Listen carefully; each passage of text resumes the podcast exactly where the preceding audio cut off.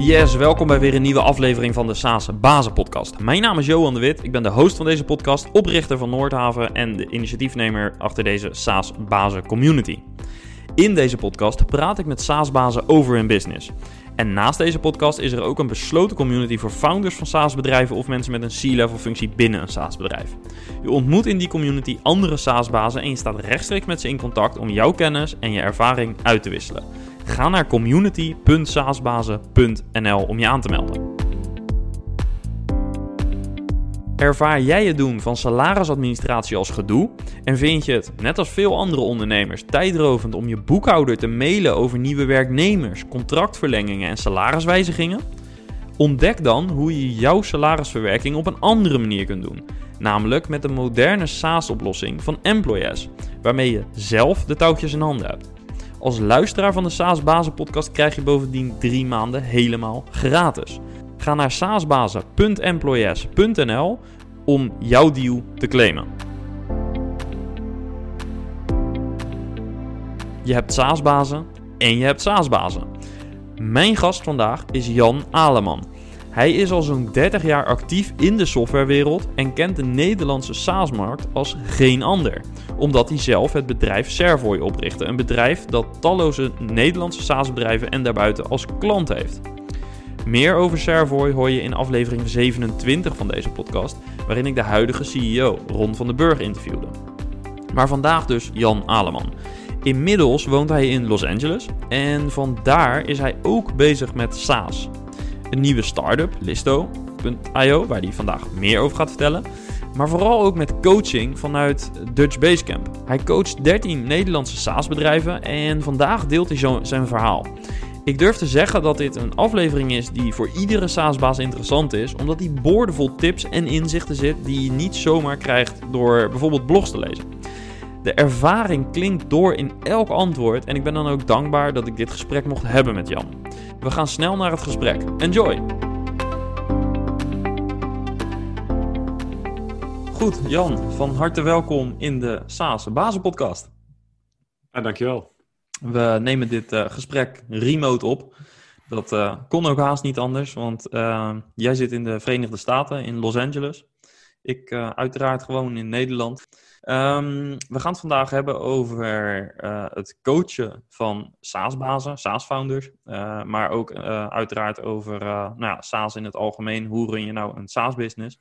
hoe run je een software business. Uh, je hebt daar een behoorlijk track record in. Niet alleen zelf, maar sinds enige tijd coach je dus ook Nederlandse SaaS-bazen met name. Um, voordat we het daarover gaan hebben, zou je jezelf ja, willen introduceren? Hoe heeft je route er naar vandaag zo ongeveer uitgezien? Ja, absoluut. Dankjewel. Ja, ik ben mijn eerste softwarebedrijf gestart toen ik ongeveer 16 jaar oud was. En dat kwam een beetje naar aanleiding van mijn eerste succes. Ik, mijn buurman, ik woonde toen in Spanje, had een aannemersbedrijf. En ik had daar een vakantiebaantje. Dat bestond met name uit, uit zand scheppen. Dat vond ik toch best zwaar, zeker in de Spaanse zon.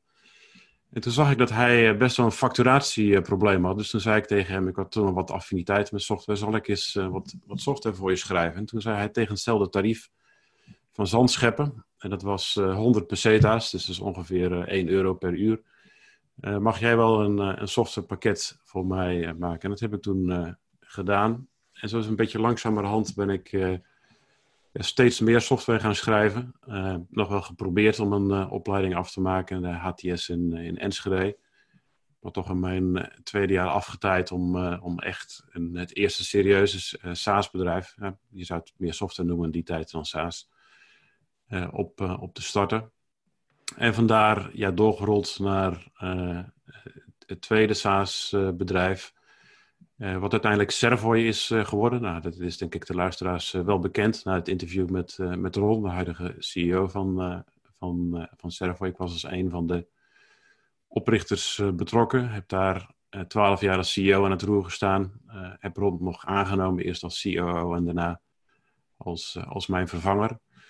En toen ben ik, toen Ron mijn vervanger is geworden bij Servoy, ben ik vertrokken naar de Verenigde Staten. Omdat we toch wel merkten dat ja, de sales hier had heel veel potentie, maar dat ook tijd en aandacht uh, nodig. En zo kon ik de kennis die ik in Nederland had opgedaan hier in de US gaan, gaan inzetten. Dat heb ik bijna drie jaar gedaan.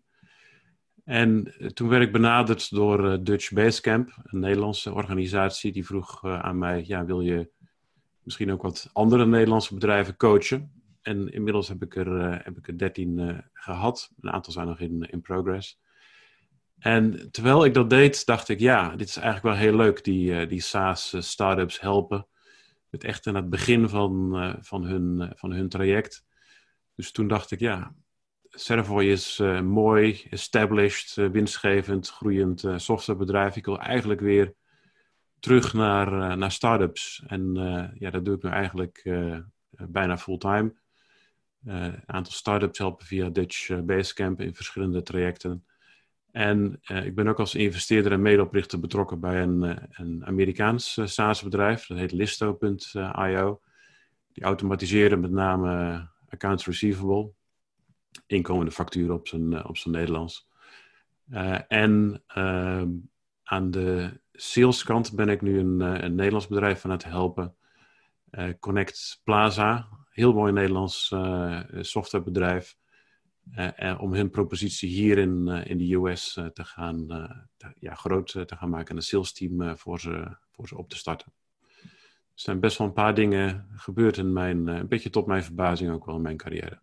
Ja, nou, een mooie tijdlijn zo vanaf je 16 jaar tot nu eigenlijk alles rondom software dus. Uh, dus uh, meer dan een SaaS-baas. Inderdaad, toen nog waarschijnlijk geen SaaS, maar uh, dat is natuurlijk uiteindelijk opgekomen. Ik heb ook gezien dat je in de afgelopen jaren, ook volgens mij toen je nog in Nederland was, best wel veel keynotes hebt gegeven. eerst denk ik rondom cloud en later misschien wat meer, wat meer dedicated SaaS, als ik dat goed heb gezien. Ehm, dus inderdaad, uh, ja, een mooie track record. Um, even terug naar uh, de, de, de stap die je van Servoy uh, Nederland hebt gemaakt naar USA. Je geeft aan dat was, had ook een salesreden. Welke kansen zag je in de Verenigde Staten destijds? Nou, wij begonnen als, als Servoy te zien dat onze groei met name in het buitenland lag. In Nederland hadden we toch wel een naamsbekendheid van, nou, ik denk bijna 100% in, in de wereld waarin Servoy opereerde. Dat zijn met name platform leveren voor andere SaaS-bedrijven. En ja, dat, dat kende iedereen wel. Dus op een gegeven moment dan, ja, dan kom je meer in een soort nurturing-modus uit. Je kent de, nou, laten we zeggen, 800 SaaS en potentiële SaaS-spelers in Nederland. En die ga je één keer per jaar af om te kijken of er een match is met, uh, met Servoy. Dus die cycles zijn, zijn best wat, wat langer en dat is ook niet erg. Um, maar ik hou toch vooral van pionieren. En ja, Amerika is natuurlijk een, een Verenigde Staten veel grotere markt. Dus hier zagen wij uh, ja, groot potentieel. En natuurlijk de kennis en kunde, die kun je zo overprikken uh, voor een groot gedeelte. Je moet natuurlijk aanpassen aan, aan cultuur en, en, de logistiek van het, uh, van het land. En zo zijn wij... Eigenlijk hadden we altijd al een kantoor in, in de US. Maar door die, die extra focus aan te brengen op, op sales groeien... zagen we ook dat de resultaten daar ook naar waren. Dat op enig moment, in, zeker in nieuwe sales, uh, de US uh, behoorlijk uh, begon, begon in te lopen op, op de andere landen waar Servoy op, op focuste. Ja, en wat heb je daarvoor gedaan? Hoe zag het salesplan er op hoofdlijnen uit? Ja, eigenlijk niet heel veel anders dan in, in, in Nederland. maar dan, ja, je moet hier een paar dingen anders doen. De US is, is te groot. Kijk, in, in Nederland kun je gewoon bij ieder SaaS-bedrijf zeggen: Ik kom morgen langs. Je stapt in de auto en je bent er zo. Eh, dat, daar is de US te groot voor. Dus je gaat meer uh, telefonisch uh, doen. Je gaat meer naar, uh, naar beurzen toe. Nu, nu natuurlijk wat minder met, met COVID. Maar daarvoor um, ging je veel naar de, industriebeurzen. Waar dan ook de top 10 SaaS-spelers. Die staan daar met een stand. je gaat naar een healthcarebeurs. En daar staan ook de 10 grote softwarejongens. Daar kun je dan een gesprek mee aanknopen. Dat is eigenlijk, nou ja, dan begint je, je lead generatie een beetje voor, de, voor een business als, uh, als Servoy. Om daarna tot afspraken te komen. En uiteindelijk, het is een, een, een, vrij grote operatie om een nieuw platform te adopteren. Dus je moet uiteindelijk wel op bezoek bij zo'n, bij zo'n bedrijf. En dan vlieg je daarheen uh, om, om ze binnen te halen. Maar eigenlijk maar, ga je daar eh, op, je gaat pas op bezoek als je al wat verder in de sales cycle zit. Waar je hier in Nederland ook gerust een bakje koffie gaat doen even 20 kilometer verderop als je misschien nog niet zo heel veel commitment hebt uh, in een salesproces. Dat klopt, ja. ja dus je, je begint veel meer uh, telefonisch uh, met webinars, voordat je bij, bij bedrijven op, op bezoek gaat. En ik denk ook wel, we zagen hier ook wel dat je hier meer aan, aan marketing, aan nurturing moet doen dan, dan in Nederland. Dus actief op LinkedIn, op Google AdWords adverteren. En zodra je dan mensen te pakken krijgt op, op je website met een download of met een whitepaper, ook actief opvolgen.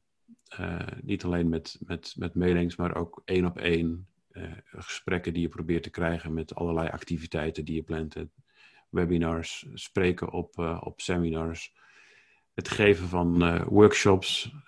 zeker in de tijd dat, dat SaaS opkwam, was ik vrij actief betrokken bij een Amerikaanse organisatie die SaaS University heette. En, en eigenlijk SaaS-bedrijven aan het trainen was. Wat moet je allemaal rekening mee houden? Welke changes in je businessmodel? Welke changes aan je technologie?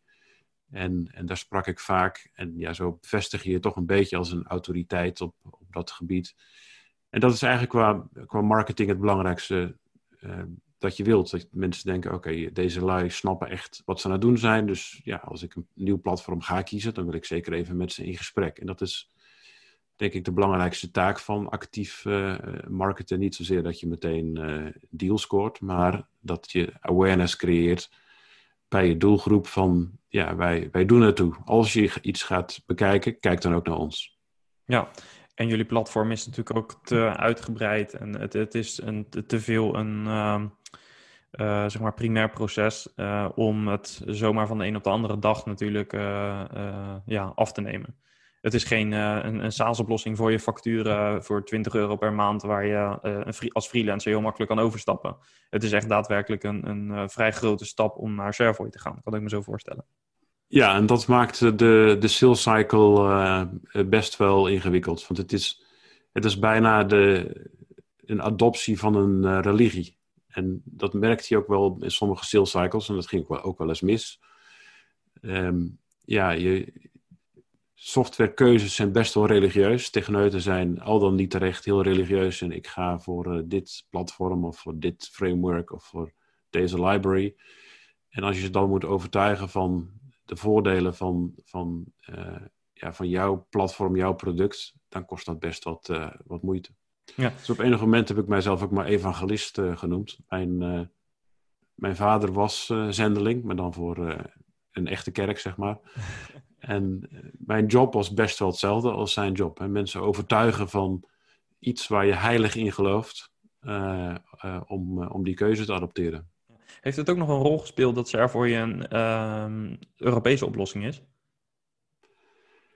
In, in de zin van adoptie of marketing? Ja, of... ja heeft, het, heeft het dat nog, maakt het lastiger, denk je? Want je, hebt nu, je bent nu een paar jaar in de Verenigde Staten. is het ook zo dat een Europese oplossing wat lastiger verkoopt dan een Amerikaanse oplossing. Want dat is wel een, eigenlijk een, een, ja, een bezwaar wat je vaak hoort van SaaS-bazen. Dat zeggen, ja, maar in Amerika, als in Amerika willen doorbreken, dan moeten we ons ook echt helemaal als, als Amerikaanse partij gaan positioneren. Want anders kiezen de Amerikanen toch wat minder snel voor, voor, een, voor ons als Europese oplossing. Herken je dat? Of? Nee, ik, ik zie eerder het tegenovergestelde.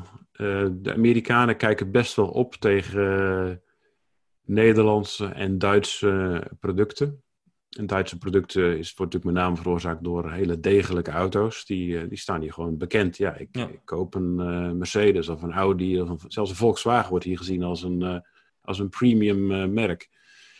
Um, en zo kijken ze ook wel tegen Nederlandse en Duitse softwarebedrijven aan. Zo van, ja, jullie maken gewoon echt een degelijk en goed product. Het is denk ik wel belangrijk om hier aanwezig te zijn. Dus um, als je een sales cycle gaat doen en je moet alles vanuit Nederland doen, ja, dan, dan denken bedrijven wel wie gaat mij supporten, wie gaat mij helpen als ik uh, voor jullie ga kiezen. Dus uiteindelijk, als je zegt mijn, mijn focus ligt op de, op de Verenigde Staten, ja, ga dan wel zo snel mogelijk hier naartoe. Zorg ervoor dat je, dat je een van je directieleden hier aanwezig is, zodat men echt ziet van wij vinden dit een belangrijk land.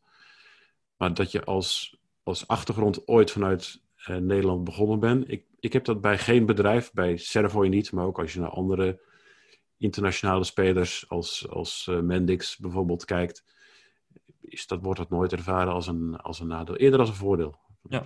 Goede Europese technologie, degelijk, betrouwbaar.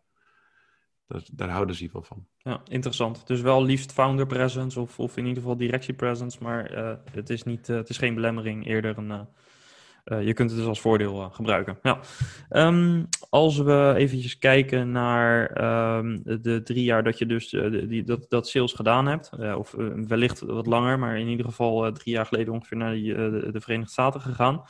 Um, er kwam een moment dat je dus ja, in aanraking kwam met Dutch Basecamp en daar bent gaan coachen. Um, wat, wat motiveert jou om dat uh, uiteindelijk te doen? Je gaf aan dat je dat, uh, dat, dat je dat heel erg leuk vond, maar uh, kun je daar wat meer over vertellen? Wat, wat spreekt je daarin aan? Ja, het, het begon met een, een trade mission van, van Dutch Basecamp. Die, die hadden hier een missie met een aantal Nederlandse bedrijven die dan hier op, op trip kwamen. En ze hadden mij gevraagd om, om een, een toespraakje te geven. En dat vond ik leuk om te doen.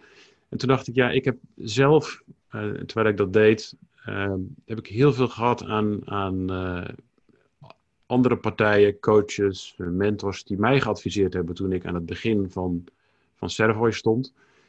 En ja, het voelde voor mij echt als tijd, uh, ja, ik ben inmiddels 46 jaar, uh, ook om, om, om terug te geven. Dus om iets terug te gaan doen. Ehm, kijk, coach word je niet om, om daar miljonair van, van te worden. Ehm, het is geen slecht betaalde baan, dat zal ik niet zeggen. Ehm, maar ik zou natuurlijk ook een nieuw SaaS-bedrijf kunnen starten. Daar zou ik meer geld aan kunnen verdienen als aan coaching. Maar je krijgt ook het gevoel na 30 jaar geleerd te hebben en ervaring opgedaan te. Ik wil graag iets terug doen voor andere start-ups. En ja, ik ben, zelf ondernemer in, eh, in hart en nieren. Dus ik vind het ook heel mooi om te zien als, als andere SaaS-bedrijven van die kennis en kunde gebruik uh, kunnen maken. Om, om zelf succesvol te, gaan, te gaan worden. En bij de, bij Dutch Basecamp werken zo'n, ik denk 20 à 30 uh, coaches. Anders voor de geïnteresseerden kijken even op de website. Die allemaal zo hun, hun expertises hebben. De een die zit in een andere territorium, de ander heeft andere ervaring. Dus een, je kan uitkiezen met wie je aan de slag wil. En dus je hebt een soort intakegesprek met een, een coachie. En in die intakegesprekken zeg ik altijd: ik ga je vooral leren wat je niet moet doen. Ik ga vooral praten over de dingen die ik verkeerd heb uh, gedaan, die niet werkten. Als je die allemaal niet gaat doen, hou je zoveel tijd over om, uh, om te gaan ondernemen, dat je heel succesvol uh, kunt gaan, gaan worden. Dus ik, ik, focus best wel op, op lessons learned. waar moet je je tijd wel en niet aan besteden? Want als ik terugkijk naar mijn carrière, je besteedt toch 80% van je tijd aan, aan onzin, aan dingen die je niet moet doen. Uh, terwijl je zou moeten focussen op uh, wat wel belangrijk is voor je, voor je organisatie. Dus dat probeer ik bij de coaching ook uh, erg terug te laten komen. Is ja, als ik aan ondernemers vraag wat, wat nou van plan te gaan doen. En ze komen met een idee waarvan ik al op voorhand weet. Ja, daar zijn best wel veel nadelen aan om, om dat op die manier te gaan, te gaan doen. En dat, dat bespreek ik dan met ze. Dat, daar help ik ze dan mee. Ja. Um nu kan ik me voorstellen dat in iedere situatie, uh, dat je in elke situatie andere dingen aanraadt of afraadt. Maar is er op basis van de, nou ja, laten we even zeggen, 30 jaar ervaring die je hebt, is er één ding, een veelgemaakte fout, die je heel vaak ziet bij SaaS-bedrijven, die jij eigenlijk in zo'n eerste sessie al, uh, uh, waar je je vanaf helpt? Een bepaalde werkwijze, handeling, inzicht, idee. Waar, waar gaan de meeste de mist in? Uh, ik zou zeggen in sales en marketing. En, en uh, kijk, veel SaaS-bedrijven ontstaan uh, en terecht vanuit een, een techneut die, die een probleem ziet en met een oplossing komt. En dat zijn ook de meest succesvolle SaaS-bedrijven die op een gegeven moment, kijk, bij Servoy hadden we ja, een paar honderd SaaS-bedrijven als klant. Dus dan krijg je best wel inzage in, in de keuken van veel SaaS-bedrijven. En het patroon dat ik zag bij, bij succesvolle SaaS-bedrijven als de oprichter, founders, zelf dat probleem heel diep ervaren hebben en zeiden: wij gaan hier een oplossing voor bedenken. Wij gaan uh, bijvoorbeeld uh, een arts werkt bij een ziekenhuis, heel slecht EPD, en zegt: ik ga een EPD maken en het wordt gewoon de beste. En omdat het dan heel erg vanuit de praktijk die, die software gemaakt wordt, zie je dat ze, dat ze dan ook heel succesvol worden.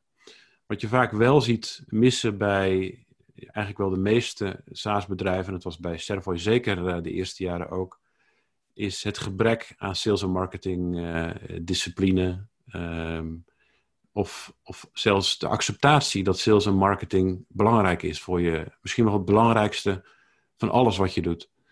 En eh, toen we bij Servoy begonnen, dacht ik, nou, we maken hier een schitterend uh, platform. Wie wil het niet hebben? Wij zetten het online en we worden rijk. Nou, Servoy was uh, af in, uh, in 2001. We zetten het online en er gebeurde niks. Helemaal niks. En toen dachten we, oh ja, we moeten wel mensen gaan vertellen dat dit bestaat. En dan komt marketing om de hoek kijken. En dan ga je overal naartoe en roep je, ja, Servoy is dit en dit. En probeer het ook eens.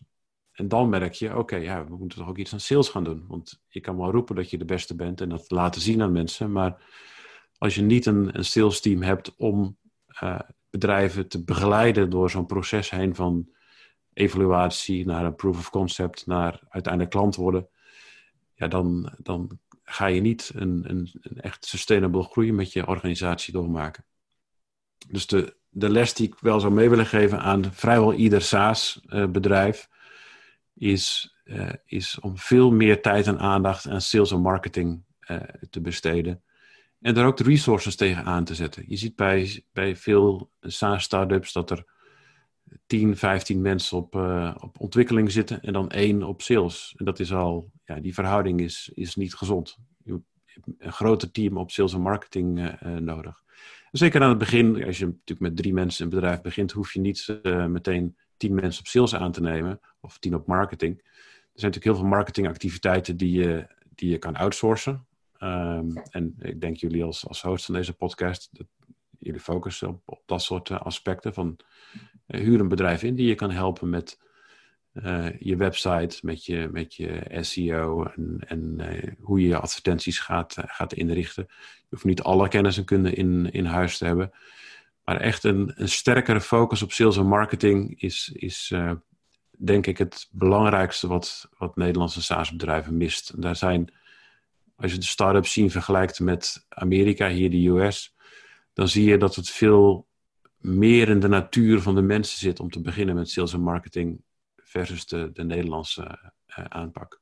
Ja, dus, meer een cultuurding dus ook. Um, echt in de hele breedte. Dus niet per se dat een SaaS-bedrijf meer focust op sales en marketing, maar dat het in de Amerikaanse cultuur misschien wat meer is opgenomen dat je ook mag verkopen en dat je mag zeggen dat je een goed product hebt en dat soort zaken.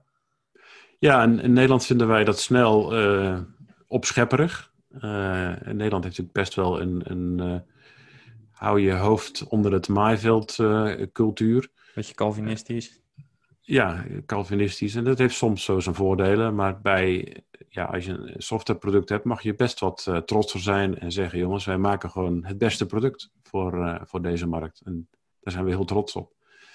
Je ziet ook wel in, de cultuur, het begint al jong. Um, dat, dat hier uh, de, de jeugd al heel snel voor de klas gezet wordt uh, om, uh, om een spreekbeurt te geven. Je ziet met het gemak waarin Amerikanen dat mee doen, is veel groter dan Nederlanders. Ik denk dat het de laatste jaren wel beter wordt in Nederland. Dat ze ook op scholen meer gaan focussen op, nou jongens, elke dag of elke week een spreekbeurt. Zodat je leert om voor een groep te, gaan, te gaan staan en, en mensen te betrekken bij, bij je presentatie.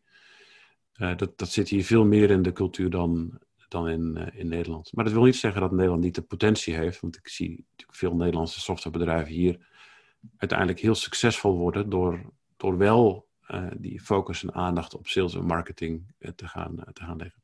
Ja. Dat, wil, dat wil natuurlijk niet zeggen dat je geen aandacht aan techniek moet besteden. Dat ik dat even voorop stel. Ik ben van origine een techneut. Natuurlijk moet je een, een goed product hebben. Natuurlijk moet je een goede R&D-afdeling hebben.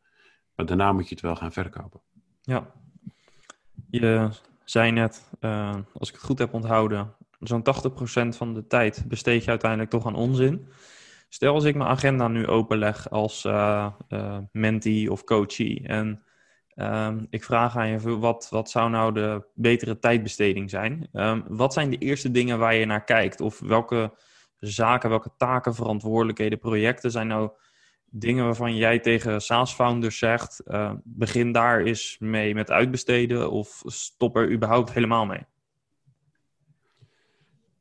Ja, ik, denk dat dat begint bij organisatie. En uh, ja, tien jaar geleden was dat best nog wel een beetje eh, vroeg. Maar wij begonnen tien jaar geleden al met Agile Scrum. Vandaag de dag, als je dat niet doet, ja, dan, dan heb je meteen al een achterstand. En, en door daar te beginnen, je hele organisatie goed met, met Scrum in te richten, niet alleen op techniek, maar ook op, uh, op alles, kun je in ieder geval veel beter. Met Scrum ga je niet per se efficiënter of harder werken. En dat, dat denken veel mensen, is een grote misperceptie. Je krijgt met name meer inzicht in je prioriteiten en bezig zijn met de belangrijke dingen eerst, door die boven in je, in je backlog uh, uh, te zetten. En ook met terugkijken is, is belangrijk binnen, binnen Scrum. Van wat hebben we nou gedaan? Had dat allemaal wel zoveel zin? En om daarin ook je verlies te willen nemen en te kunnen nemen. Dat je zegt, ja, we hebben nu heel veel tijd besteed aan aan uh, het opzetten van sales in Argentinië. Maar ja, het leidt niet tot resultaten. Laten we ermee stoppen. Dus van tevoren goed doelen stellen en, en die ook goed gaan, gaan meten. Is, is, is uh, cruciaal om, om te gaan doen. En dat, dat geldt eigenlijk voor je hele organisatie. Ik, ik merk dat founders vaak of te weinig tijd aan sales en marketing besteden, of dat gewoon blind doen. Dus gewoon iedere afspraak naartoe. Meerdere afspraken met dezelfde prospect. Het, het, belangrijkste dat ik leerde in, in, in sales training en mijn advies aan ieder SaaS-bedrijf is: is je bent zelf geen professionele sales. Neem een sales trainer die, het, uh, die je kan helpen bij jezelf trainen, maar ook je salesmensen. Een van de belangrijkste dingen die ik leerde is disqualificeren. Is in een vroeg stadium uitvinden: deze prospect is niet voor ons. Die heeft of het budget niet, of de pijn niet. En ja, die gaat gewoon voorlopig niet kopen. Dat wil niet zeggen dat je heel onvriendelijk moet zijn tegen die prospect. Nee, dat wil gewoon zeggen dat je daar minder tijd aan moet besteden. Want het belangrijkste dat je hebt in het leven, het duurste wat je hebt, is tijd. De rest is allemaal uh, te koop of uh, kun je aankomen. Tijd niet. Tijd gaat gewoon, als het gebruikt is, is het gebruikt. Je krijgt het nooit meer terug. Dus wees ja, wees heel zuinig op de tijd die je hebt. Ga niet uh, twee uur bij een prospect zitten.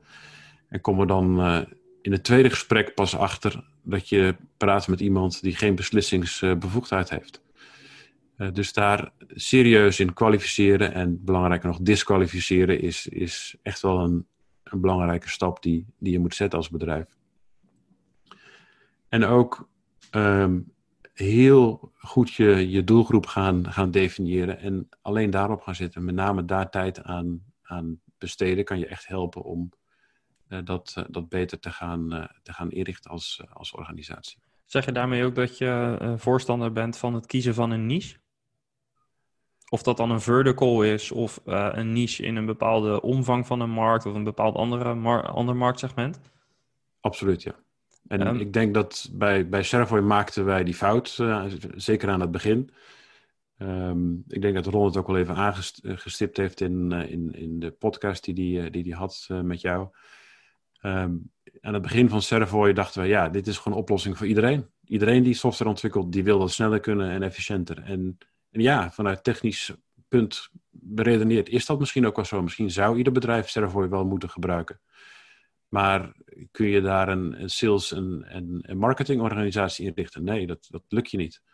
Dus je moet gaan focussen. Bij, bij Servoy werd, werden dat uiteindelijk andere SaaS-bedrijven. Dat is een veel kleinere groep. En dan elimineer je al 99% van, van je doelgroep. Daardoor kun je in je sales en marketing heel erg gaan, gaan focussen op die groep, op de message die naar die groep uh, toe moet. En ook in je product. Kun je het product gaan optimaliseren voor eh, voor het gebruik binnen, binnen die groep waar je, waar je dan op gaat zitten. Ja. Nu is dit een discussie die ik uh, met ook vrijwel iedere SaaS-founder heb als wij een traject starten. Het eerste waar we eigenlijk naar zoeken is een niche. Als je geen niche hebt, dan weten wij uit ervaring dat het veel moeilijker is om um, in ieder geval te targeten. Want als, je, als iedereen je doelgroep is, waar ga je dan beginnen met targeten? Uh, maar ook wat wordt je message? Want iedere doelgroep, ieder segment in de markt voelt zich op een andere manier aangesproken. dus op het moment dat je daar geen scherpe keuzes in maakt, wordt het sowieso heel erg lastig. daarnaast is het um, ook zo dat je kunt misschien bij meerdere marktsegmenten een product fit hebben. Product market of problem solution fit, hoe je het wil noemen. Maar het kan wel zo zijn dat je bij de ene markt veel langere sales cycle hebt, waardoor je acquisitiekosten veel hoger worden. Um, je payback-periode wordt langer. Nou, kortom, uh, eigenlijk allemaal onwenselijk natuurlijk als, als SaaS-bedrijf, of je nou start-up of scale bent. Um, er zit vaak, lijkt het wel, een soort angst achter bij een founder van ja, maar als het maar niet bij die markt blijft. Terwijl wij eigenlijk altijd zeggen, ja, eh, een, een thema hoe wij het vaak noemen is niche stacking. Dus stel je wordt eerst groot in de automotive, dan kun je daarna uh, kun je dat gaan uitbreiden, kun je een andere niche gaan targeten. Herken je die, die angst en wat zit daar volgens jou achter als dat zo is? Ja, absoluut. Die, die als, als founder heb je, heb je inderdaad. En met name omdat je heel trots bent op je uitvinding, op je product. En je weet ook zeker diep vanuit je overtuiging: dit is echt de oplossing, jongens. Waarom, zien, waarom zie ik het en zien jullie het niet? Dus je hebt een soort ja, religieuze overtuiging van: jongens, dit is de oplossing. En, nee, niet alleen voor deze groep, maar ook voor deze en ook voor deze groep. En natuurlijk ook voor deze groep. Dus, en dat is ook prima. Um, maar dat wil niet zeggen dat je in je sales en marketing niet die focus moet gaan, gaan aanbrengen, omdat je anders, ja, op wie ga je je richten? En, en dan wordt je groep zo breed, dan ben je aan het schieten met, uh, met hagel. En ja, schieten met hagel is prima als je een, een groepje duiven uit de lucht uh, probeert uh, te halen. Maar niet als je probeert een kudde olifanten, trouwens geen, niet een heel mooi voorbeeld, hè? een kudde olifanten moet je natuurlijk niet omleggen, maar stel je zou dat wel willen doen, ga je dat niet met hagel doen. Dan moet je dat heel gefocust gaan doen. Um, dus, dus breng die, die focus aan en, en kies een niche. Kies de beste niche die, die bij je past. Als, als voorbeeld Listo.io, de, de start-up die ik, die ik begin dit jaar gestart ben, um, met een aantal Amerikanen. Die automatiseert uh, de inkomende facturenstroom. In, in Nederland zijn er al, nou, ik denk, tien bedrijven die dit doen. In de US is dat een iets minder verzadigde markt als, als Nederland. Dat is best een goed idee. Ja, en, en feitelijk ieder bedrijf die meer dan 10 inkomende facturen per, uh, per week heeft, die heeft hier baat bij. En dus dan praat je meteen al over miljoenen bedrijven. Hoe gaat Listo.io, een, een software startup, uh, werken nu vijf mensen, zeer gelimiteerd budget hoe gaan wij die miljoenen bedrijven benaderen met een, met een uniforme marketing message? Ondoenlijk. Dus wij zeiden al snel, oké, focus. We gaan focussen op construction. Dat is een grote markt en de twee medeoprichters, ik zelf niet, maar de twee andere medeoprichters, die komen uit die markt. Dus die snappen die markt, die snappen de doelgroep. Uh, oké, we gaan focussen op construction. Ook een markt waar meer dan 400.000 bedrijven actief in zijn. Dus zelfs toen constateerden wij nog steeds een te grote doelgroep. 400.000 constructiebedrijven. Te groot kun je niet allemaal tegelijk uh, benaderen. Dus binnen die constructiebedrijven gaan we dan weer een subgroep uh, zoeken. En denk dat we aardig eind op, op weg zijn nu. Wie hebben de grootste pijn die dit, die, die dit bedrijf oplost? En ik denk dat bedrijven daar moeten beginnen. Eh, de ouderwetse manier van sales denken en marketing is heel erg op features en benefits. Um, daar moeten we van afstappen. We moeten op zoek naar welke pijn lossen wij nou eigenlijk op. En, en dan begin je met oppervlakkige pijn. Uiteindelijk wil je naar de echte pijn. En de echte pijn kan zijn, ja, ik, ik verlies miljoenen euro's omdat mijn facturatieproces niet, niet efficiënt is of omdat er fraude wordt gepleegd, omdat ik geen software in, in place heb. Dus je moet heel erg op zoek gaan naar welke pijn los ik nou echt op. De echte pijn die je doet bij de ondernemer. En dat dan terugvertalen in je sales en marketing eh, message. En het kan best zijn dat daar features en benefits uitkomen. Maar als je niet goed begrijpt welke pijn je oplost, dan wordt het verkopen heel lastig. Want dan ben je eigenlijk een, een autoverkoper. Een autoverkoper die verkoopt uh, met name pleasure in the future. Dus eh, plezier in de toekomst. Die denkt, oh, ik wil een mooie Tesla, want het is eh, elektrisch en het trekt lekker snel op. En nou, je ziet jezelf wel rondrijden in die auto. Maar je gaat hem niet vandaag uh, kopen. Want je denkt, ja, mijn eigen auto doet het nog best wel oké. Okay, en je hebt urgentie nodig. Exact. Dus ja. zolang er geen, geen pijn is, wordt zo'n sales cycle heel lastig. Maar als er een urgente pijn is, ik had een paar weken geleden erg last van mijn knie ik wist niet hoe snel ik bij de dokter moest komen. En, en, en die dokter zei, ja, het Amerikaanse healthcare is best wel een beetje puinhoop, oneerbiedig gezegd. Die zei, heb je insurance? anders moet je cash betalen. Ik zeg, maak maar niet uit. Ik kom nu naar je toe. Al kost het 10.000 euro. Ik wil dat het opgelost wordt. Ik wil van die pijn af. En, en dat is een veel grotere urgentie als dat ik nu denk, ik ga naar de Tesla showroom uh, rennen om die, om die auto te kopen. Ja, het is exact hetzelfde voorbeeld als wat wij vaak ook gebruiken. Echt letterlijk ook het voorbeeld. Op het moment dat je echt pijn hebt, ook 20 euro of dollar in jullie geval voor een paracetamol, het klinkt te gek voor woorden. Maar als je nu hoofdpijn hebt, dan ga je het wel doen. Want je, je weet gewoon, dan kan het nu oplossen een supplement of een medicijn, dat zou je dan, hè, dat heeft in die zin minder urgentie. Dus is je product een need to have, een, een must-have, zeg maar. Dus echt een must-have is, is die pijnstiller. Um, maar, maar misschien dat jullie technische product van Listo, dat dat um, voor dat bouwbedrijf kan het misschien echt een painkiller zijn. Terwijl het voor een heel ander bedrijf, wat de software technisch prima zou kunnen gebruiken, uh, een accountantskantoor of, of een uh, advocatenbureau, dat het daarvoor technisch precies hetzelfde doet, maar die ervaren het probleem misschien niet. Die verliezen misschien niet die sommen aan geld. Dus is het de urgentie niet. En dit is wel een hele wezenlijke discussie, want als je dit, hè, dit kun je rationeel, kun je dit ook denk ik goed uitleggen aan iedereen. Maar uh, ja, in de praktijk is het toch dat veel SaaS-bazen, SaaS-founders uh, daar best veel uh, moeite mee hebben. En ik denk dat het voorbeeld wat je gegeven hebt van Listo daarin wel een heel mooi praktijkvoorbeeld is. Um, waar jullie dat ook zelf dus, uh, dus doen. En dus kun je het ook beter meegeven, denk ik, aan de bedrijven die, uh, die je coacht. Correct, ja. En, um, en, ja. en, de manier om daarachter te komen is om, om te praten met die klanten. Kijk, toen wij, toen wij Listo begonnen, wisten wij ook nog niet precies welke pijn. Wij dachten de pijn die we oplossen is, ja, facturen invoeren is gewoon een beetje saaie baan. en dat lossen wij op, we maken dat sneller en dat bespaart je dan 10, 20.000 dollar per, per jaar. Zo waren wij met een bedrijf in gesprek en uiteindelijk zei die, die meneer bleek zeer geïnteresseerd om de software te hebben. En toen zeiden we, waarom ben je nou zo geïnteresseerd? Hij zei, ja, mijn boekhouder, die, uh, die was een, een schaduwboekhouding aan het, uh, aan het voeren. Die heeft mij voor 80.000 euro opgelicht. Uh, ik, kon, ik had geen transparantie in het, in het factuurbetaaltraject. Hij kon facturen indienen die hij aan zichzelf uitbetaalde. Dus de pijn bleek een hele andere als waar wij dachten dat die, die zat. De pijn bleek te zitten in transpa transparantie en trackability van facturen die binnenkomen. Wie autoriseert de factuur? Wie uh, zegt dat je deze factuur mag en kunt uh, betalen?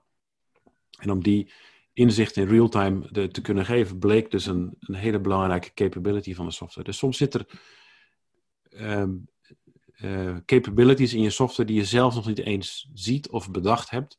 En daar ligt de pijn van, van je klant. Ja. Neem dat dan ook mee in je sales en marketing uh, message. Ja, ja, heel mooi voorbeeld. Wij gebruiken wel eens uh, het, de, of wij geven wel eens het advies aan onze klanten om aan hun klant te vragen of zij de software aan een collega willen verkopen. Dus welke taal gebruik je dan? Of, of aan, een, aan een vriend willen verkopen. Dus als je onze software, wij noemen het bijvoorbeeld uh, nou, factuurherkenningssoftware.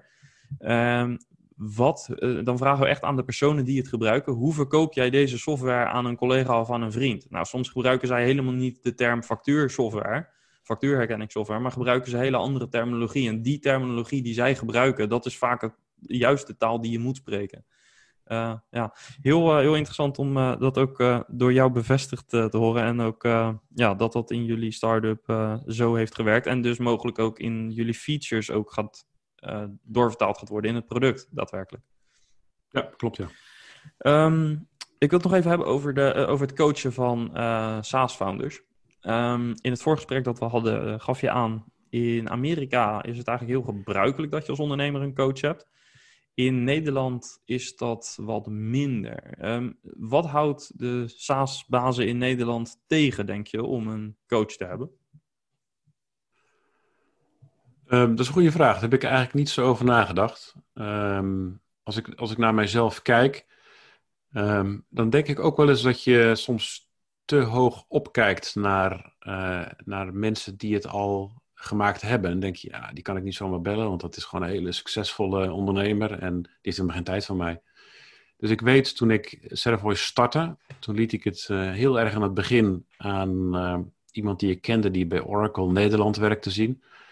En uh, die zei, oh, dat is best een mooi product. ik zeg, kun je mij bij iemand introduceren in, in de US? Ik zei, ja, toevallig werkt een vriend van mij, die werkt als een van de directieleden bij Oracle. En dan mocht ik toen, uh, toen Servoy aan laten zien. En toen was het idee nog van, we verkopen het idee aan Oracle en, en nou, we worden er rijk van. Het eerste wat hij zei is, Jan, dit, dit idee gaat Oracle nooit snappen, dus ik ga het niet kopen van je, maar ik vind het wel heel interessant om jullie te volgen. Hou mij op de hoogte. En één of twee jaar later, toen moest ik daaraan denken. Toen dacht ik, waarom bel ik uh, uh, René Bonvanie, uh, heet hij, hem op om te vragen om in onze board, in onze adviesboard te komen.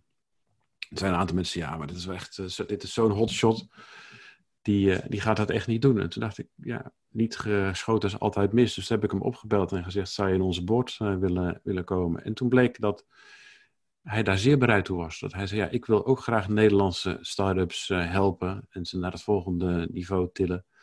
Dus de, de bescheidenheid van, van Nederlanders houdt ons soms tegen om hulp en advies uh, te vragen, denk ik. In ieder geval, dat was bij mezelf het, het geval.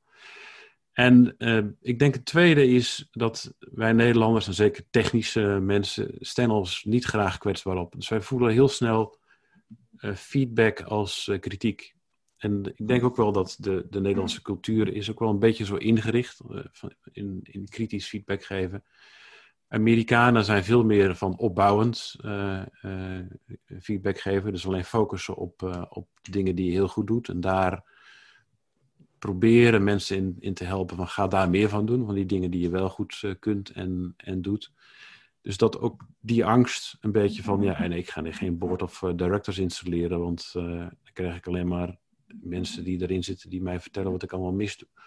Dus we hebben een soort misperceptie dat ehm, een, een, uh, een board of een adviesboard het per se is om, om kritiek op je te geven. Het is vaak juist heel erg op, uh, opbouwend. En uh, wat mij heel erg heeft geholpen bij, bij Servoy is, ik had best wel serieuze boardmembers.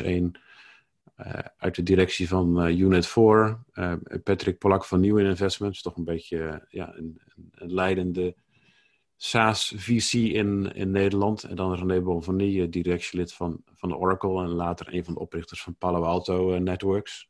Een van de grootste unicorns aller tijden, was, ja. was hij medeoprichter van. Dus best wel een zware boord voor een, een SaaS-clubje. Wij draaiden toen, nou, toen we hiermee begonnen, ik denk 6, 7 ton omzet. Uh, best wel een serieuze adviesclub om, uh, om in je achterzak te hebben. En ik heb daar heel veel baat bij gehad. Aan, aan de input en de feedback die, uh, die ze mij gaven. Wat is, heel vaak was... wat is de belangrijkste les die je kunt herinneren? Nou, een, van, een van de mooiste lessen die ik mij kan herinneren was als ik een. wat ik altijd deed. En ik denk dat kijk, als je een board of directors installeert, dan heb je vaak eh, een soort formeel agenda van één keer in de maand eh, of één keer in de twee maanden.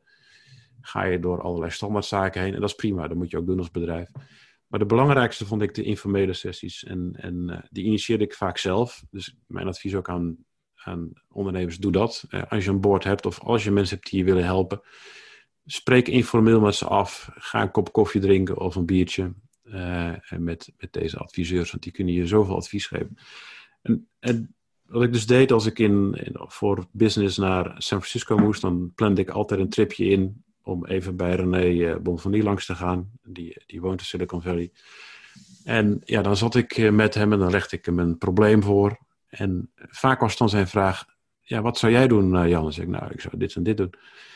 En dat was zijn meest gehoorde feedback, waarom doe je dat dan niet?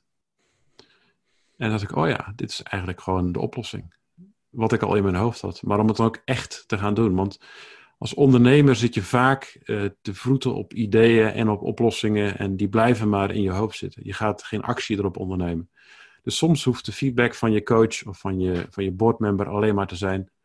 Waarom ga je dat dan niet doen? En dan denk je, oké, nu gaan we aan de slag. Nu gaan we dit ook echt uitvoeren. En, en, eh, en hiermee ja, ons bedrijf verder helpen. Is dit nu ook jouw coachingstijl geworden? Dus vooral vragend en misschien wat minder adviserend? Ja, een combina ik denk een combinatie ervan. Dus aan de ene kant uh, vind ik het prettig om veel vragen te stellen aan, aan de bedrijven. Waarom doe je dit? Uh, waarom is dit je productpropositie, et cetera? Maar ik deel ook veel ervaringen. En ik zeg daar ook bij, um, ik ga nu een ervaring delen. En het, soms is dat een positieve, soms een negatieve, om dingen niet te doen. Maar let op, jij weet veel meer van je bedrijf dan ik. Dus mijn ervaring, die deel ik, zodat jij kan besluiten, ja, oké, dat is een goede ervaring. Ik ga dat dan ook niet doen, of ik ga dat ook wel doen. Maar het kan ook zijn, oh, dat ging voor jou zo, maar het, ik zie dat toch anders. En ik ga daar lekker dwars tegen in. En dat is denk ik wel belangrijk als ondernemer, dat je, je coach is niet uh, je baas. Uh, je coach geeft je advies op basis van zijn ervaringen. Uiteindelijk ben jij als SaaS-baas de baas. En moet jij besluiten wat het beste is voor jouw uh, bedrijf. En het kan best wel eens tegen de ervaring of advies van je coach ingaan. Die misschien zegt, uh, kies uh, deze niche, terwijl je denkt, ja, ik wil toch die andere niche. En als je daar goede redenen voor hebt, dan, dan kan dat best een, een moment zijn om juist niet naar je coach te luisteren. Ja, wat is de beste vraag die jij een uh, SaaS-baas kunt stellen? Mijn vraag begint bijna altijd bij welke pijn los je nou eigenlijk op? En, en, en voor wie je, dan? Ja, en daar ja. kun je best wel behoorlijk op doorvragen. Want het begint natuurlijk bij oppervlakkige pijn.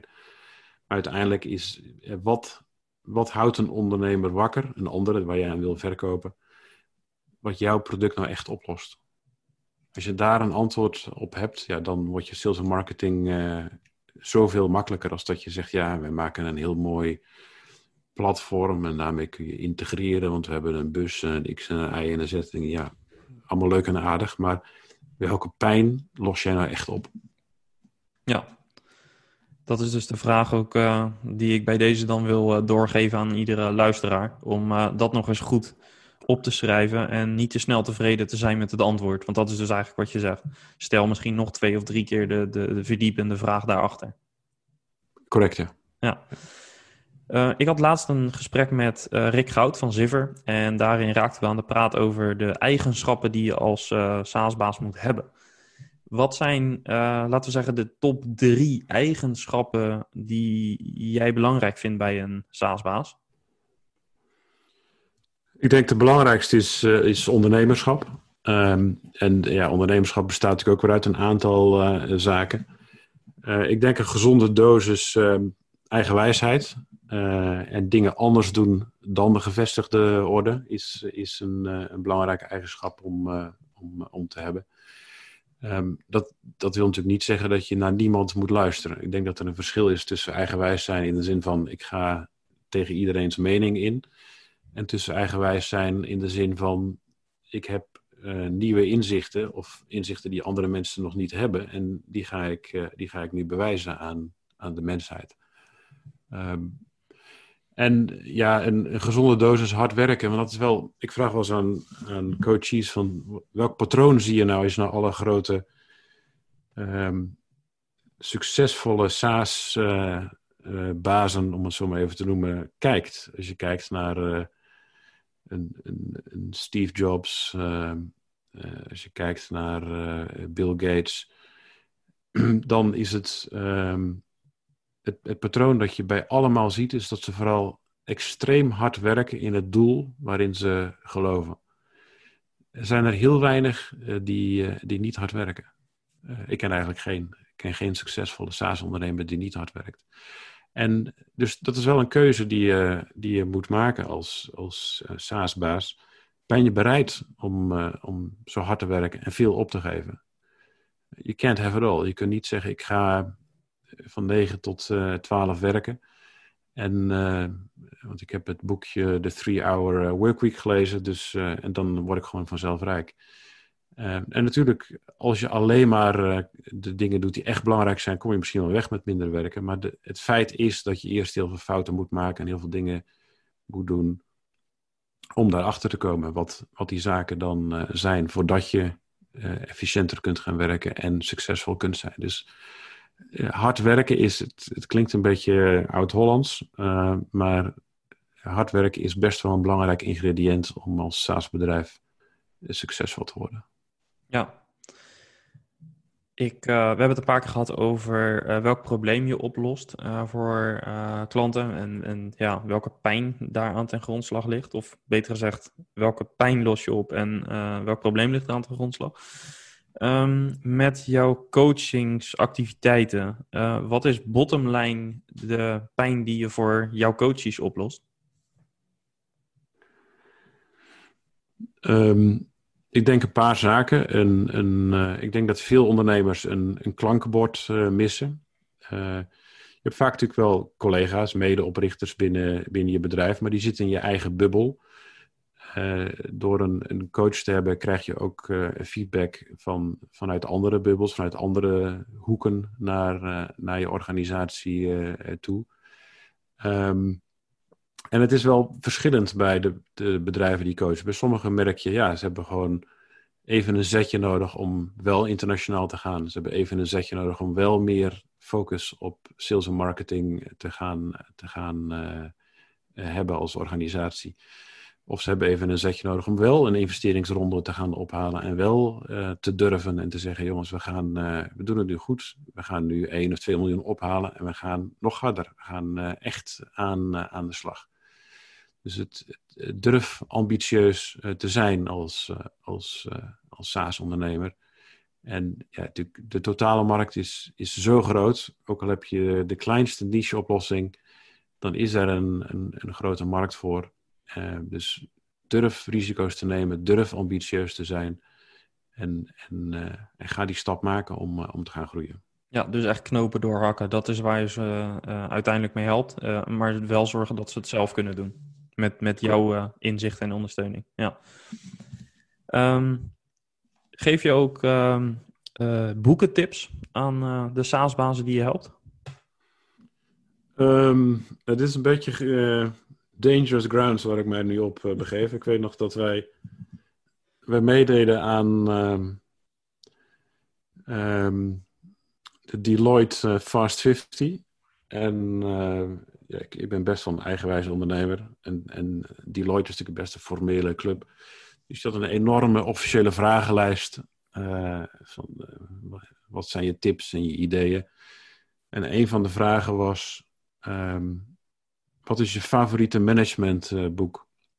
Uh, ik was inmiddels echt wel een beetje klaar met al die vragen.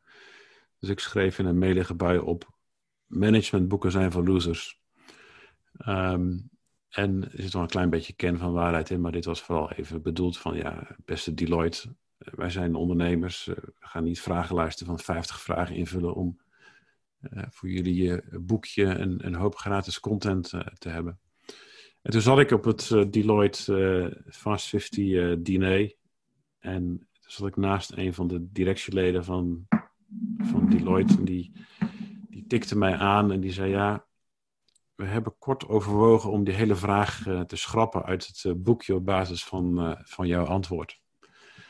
Um, maar dat gezegd hebbende zijn natuurlijk best wel goede, goede managementboeken. Mijn, mijn favorieten zijn toch wel degene die door founders geschreven zijn en, en die hun pad en hun weg beschrijven naar, naar succes. En ja, natuurlijk is dat voor ieder bedrijf anders. Uh, als je kijkt naar het pad dat Steve Jobs afgelegd heeft van zijn eigen bedrijf terecht uitgegooid worden, tot opnieuw terugkomen en het een nog groter succes maken naar mensen die dat gewoon heel lineair hebben gedaan, als, als Dell en, en Amazon, waarbij de oprichter ja, vanaf dag één tot heel groot het, het hele proces wel zelf meemaakt. Dus ja, mijn advies is. Um, um, lees met name boeken van, van founders. Ik denk dat er inmiddels wel een beetje te veel boeken van schrijvers zijn die eigenlijk zelf niet heel veel gepresteerd hebben, maar met name alleen maar presentaties geven over presenteren en een soort, in een soort metataal uh, raken op enig, enig moment. Dus dat soort boeken zou ik zelf niet zo snel lezen. Um, maar wel echt de boeken van, van founders zelf. Een van mijn favorieten is, is Founders at Work. waarin, nou, ik denk een stuk of twintig, misschien wel dertig SaaS-bedrijven, SaaS-starters, SaaS-bazen geïnterviewd worden. Dat is wel een boek waar je veel uit kan, kan leren. Een aantal bedrijven daarin zijn al wat ouder, dus de, de context is natuurlijk ook wel ouder en anders, maar je kunt er wel veel van leren. Ja, het is duidelijk ook dat je vooral heel erg terugvalt voor jezelf natuurlijk op de ervaring die je hebt opgedaan. Uh, je hebt denk ik heel veel lessen en inzichten heb je nou ja, in die afgelopen 30 jaar, zeg maar, sinds je zestiende dat je begon als, met, met een facturatietool voor de, de Spaanse buurman. Um, zeg maar dat je daar, daarvoor begon. Um, in, in al die jaren heb je natuurlijk heel veel lessen, voor, voornamelijk dus op eigen ervaring opgedaan. Um, als je dat allemaal niet had gehad, wat was dan jouw alternatief voor het lezen van een boek geweest? Zijn, zijn er andere manieren om je te laten inspireren, behalve boeken en, en uh, eigen ervaring? Wat zou dan de second best zijn? Dat is een goede vraag. Ik, ik denk wel, kijk, um, ik heb zelf uh, mijn, mijn uh, opleiding niet afgemaakt. Uh, dat wil niet zeggen dat ik dan mijzelf onder het groepje Steve Jobs en, Bill Gates ga scharen, die een opleiding ook niet hebben afgemaakt. Ik, ik, mijn advies voor de jeugd is wel, ga wel je opleiding afmaken. het is, het moet je best meezitten als je opleiding niet afmaakt om toch nog succesvol te worden. Dus ik vind educatie echt wel heel belangrijk en cruciaal voor uh, bedrijven om, uh, om aan, uh, aan te gaan doen. En um, ja, als je SaaS-baas wil worden, dan is wel de vraag: moet je misschien niet wat meer focussen op een business-achtergrond? Um, dat had mij zeker um, geholpen.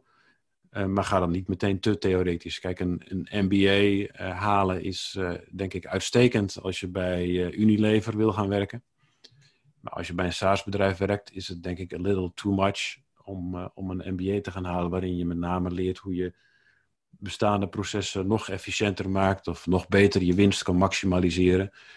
En, en steek daar niet te veel tijd in of laat daar andere mensen die daar wel verstand van hebben naar, naar kijken. Kijk, natuurlijk bij, bij Servoy en ook bij de bedrijf waar ik nu bij betrokken ben, uh, snap ik veel van de details van de financiën, uh, hoe je die opstelt. Maar ik ga zelf niet in het boekhoudpakket zitten, zitten vroeten. Dat, je neemt een goede CFO aan uh, en die gaat jou uh, rapporteren, zodat je op de, op de data kan sturen.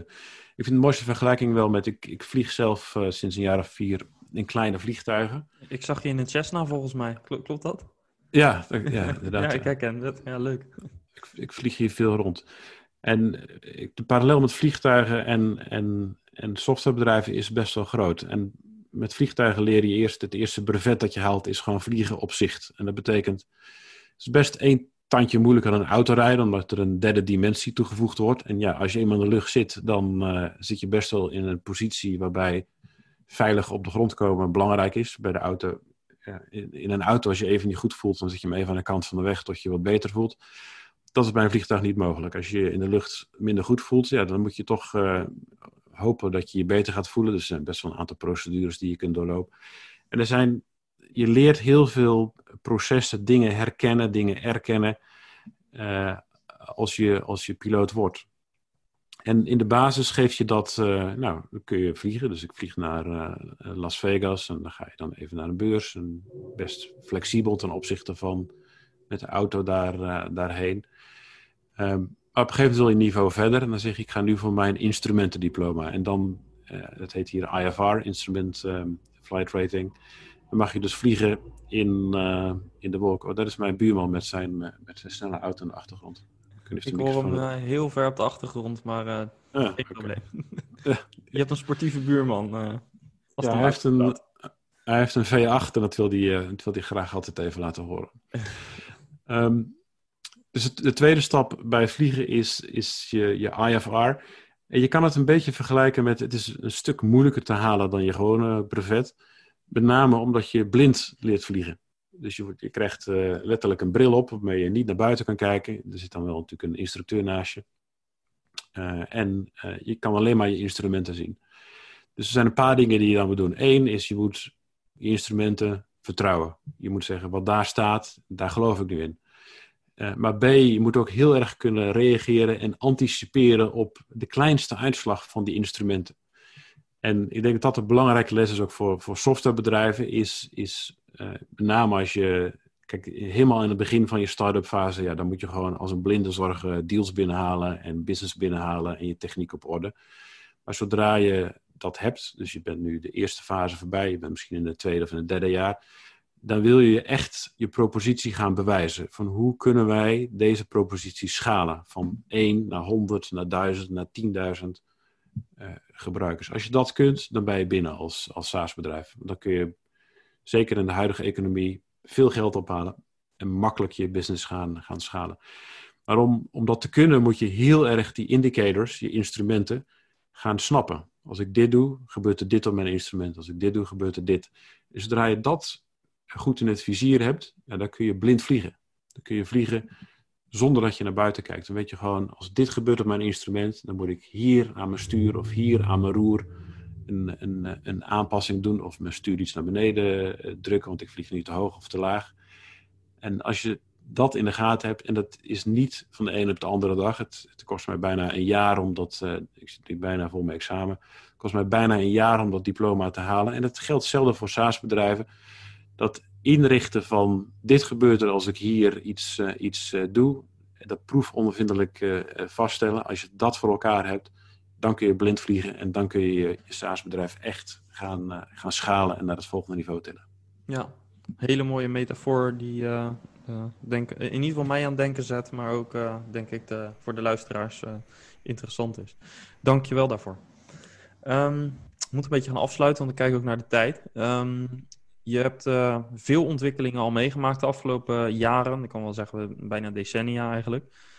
Welke volgende grote ontwikkeling zie jij voor je in de SaaS-wereld?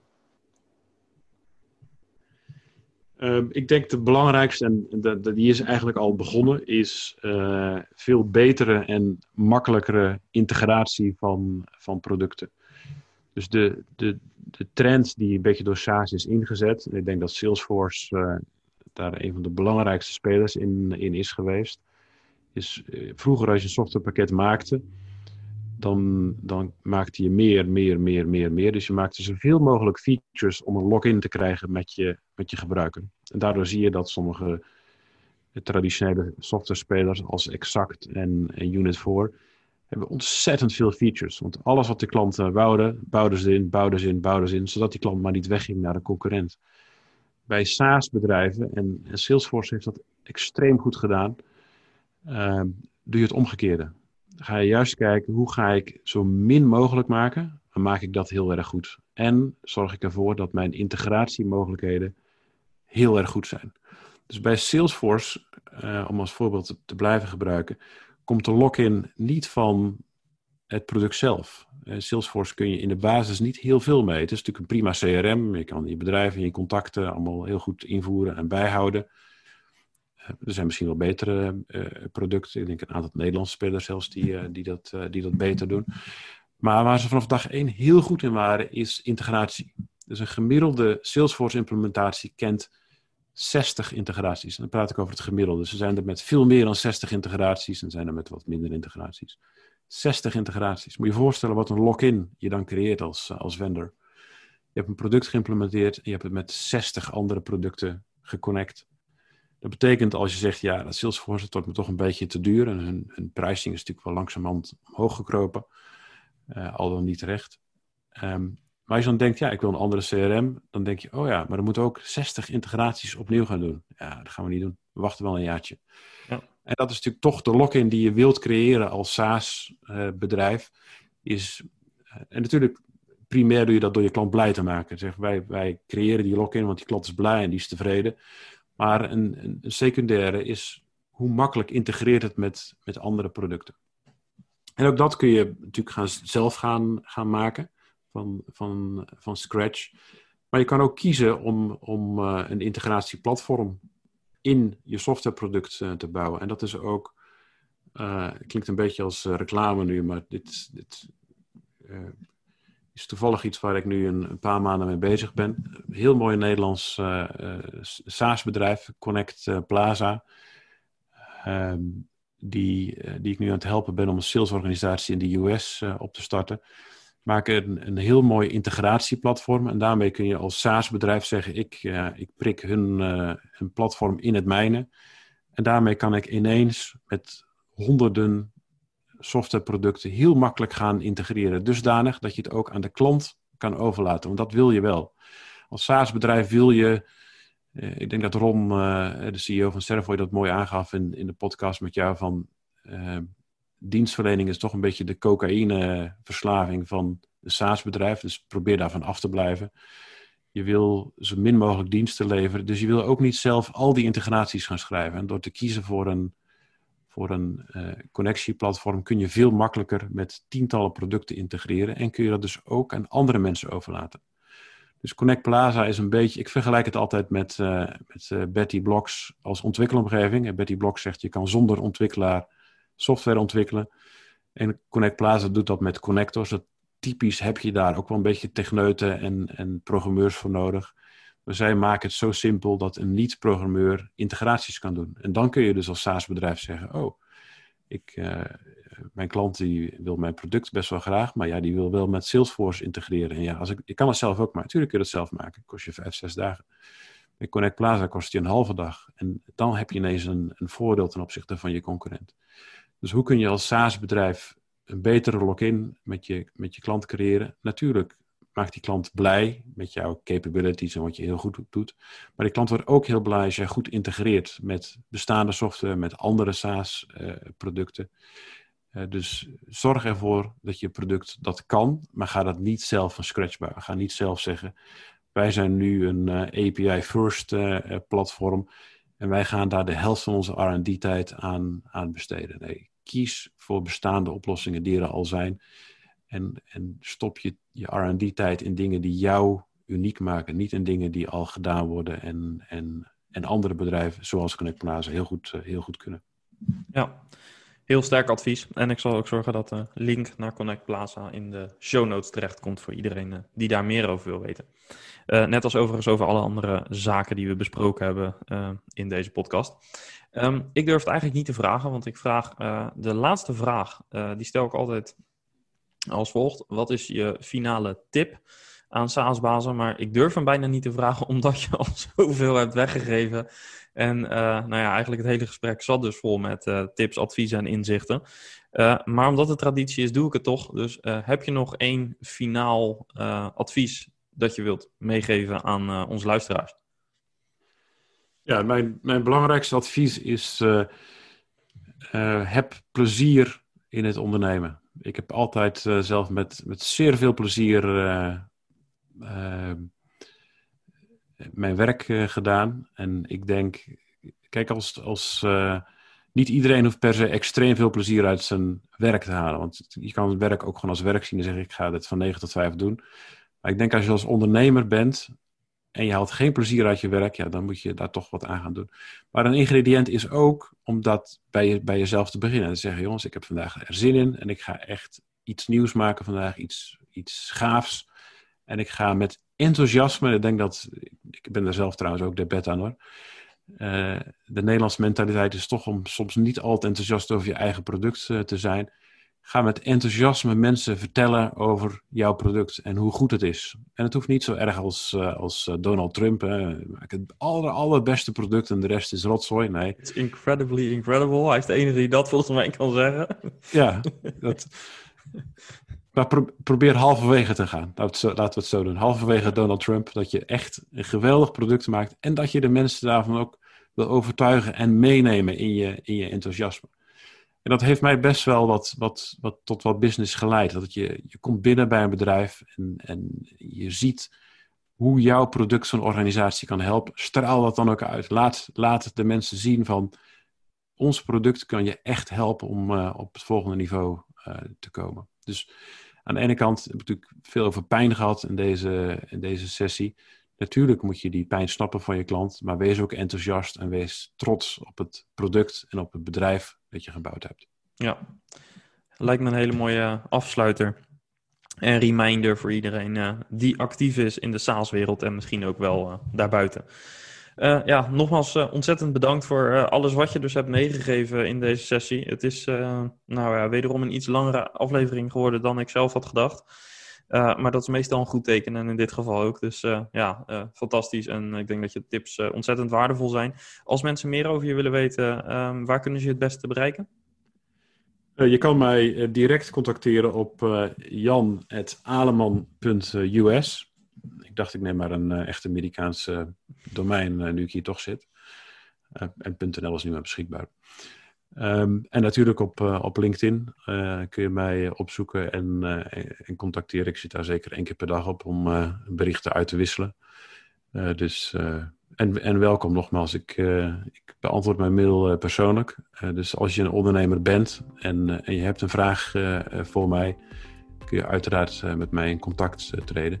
En voor de start-ups of SaaS-bedrijven die naar het buitenland willen en dat nog niet doen, via Dutch Basecamp heb ik niet aangestipt vandaag, maar dat wordt gesponsord door de Nederlandse overheid. Ik denk zeer goed en ondernemend van de Nederlandse overheid.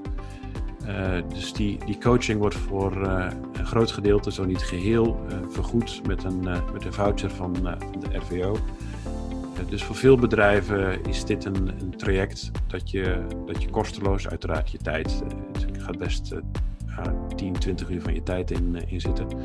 Maar dit is een traject dat je, dat je kosteloos kunt, doorheen kunt gaan. Dus voor degenen die geïnteresseerd zijn, nou, dutchbasecamp.org om, uh, om zijn coaching traject uh, met een van de 30 zeer uh, kundige coaches, of als je het graag met mij wilt doen, kunt, kunt starten. Dankjewel. En dank, het was leuk om te doen.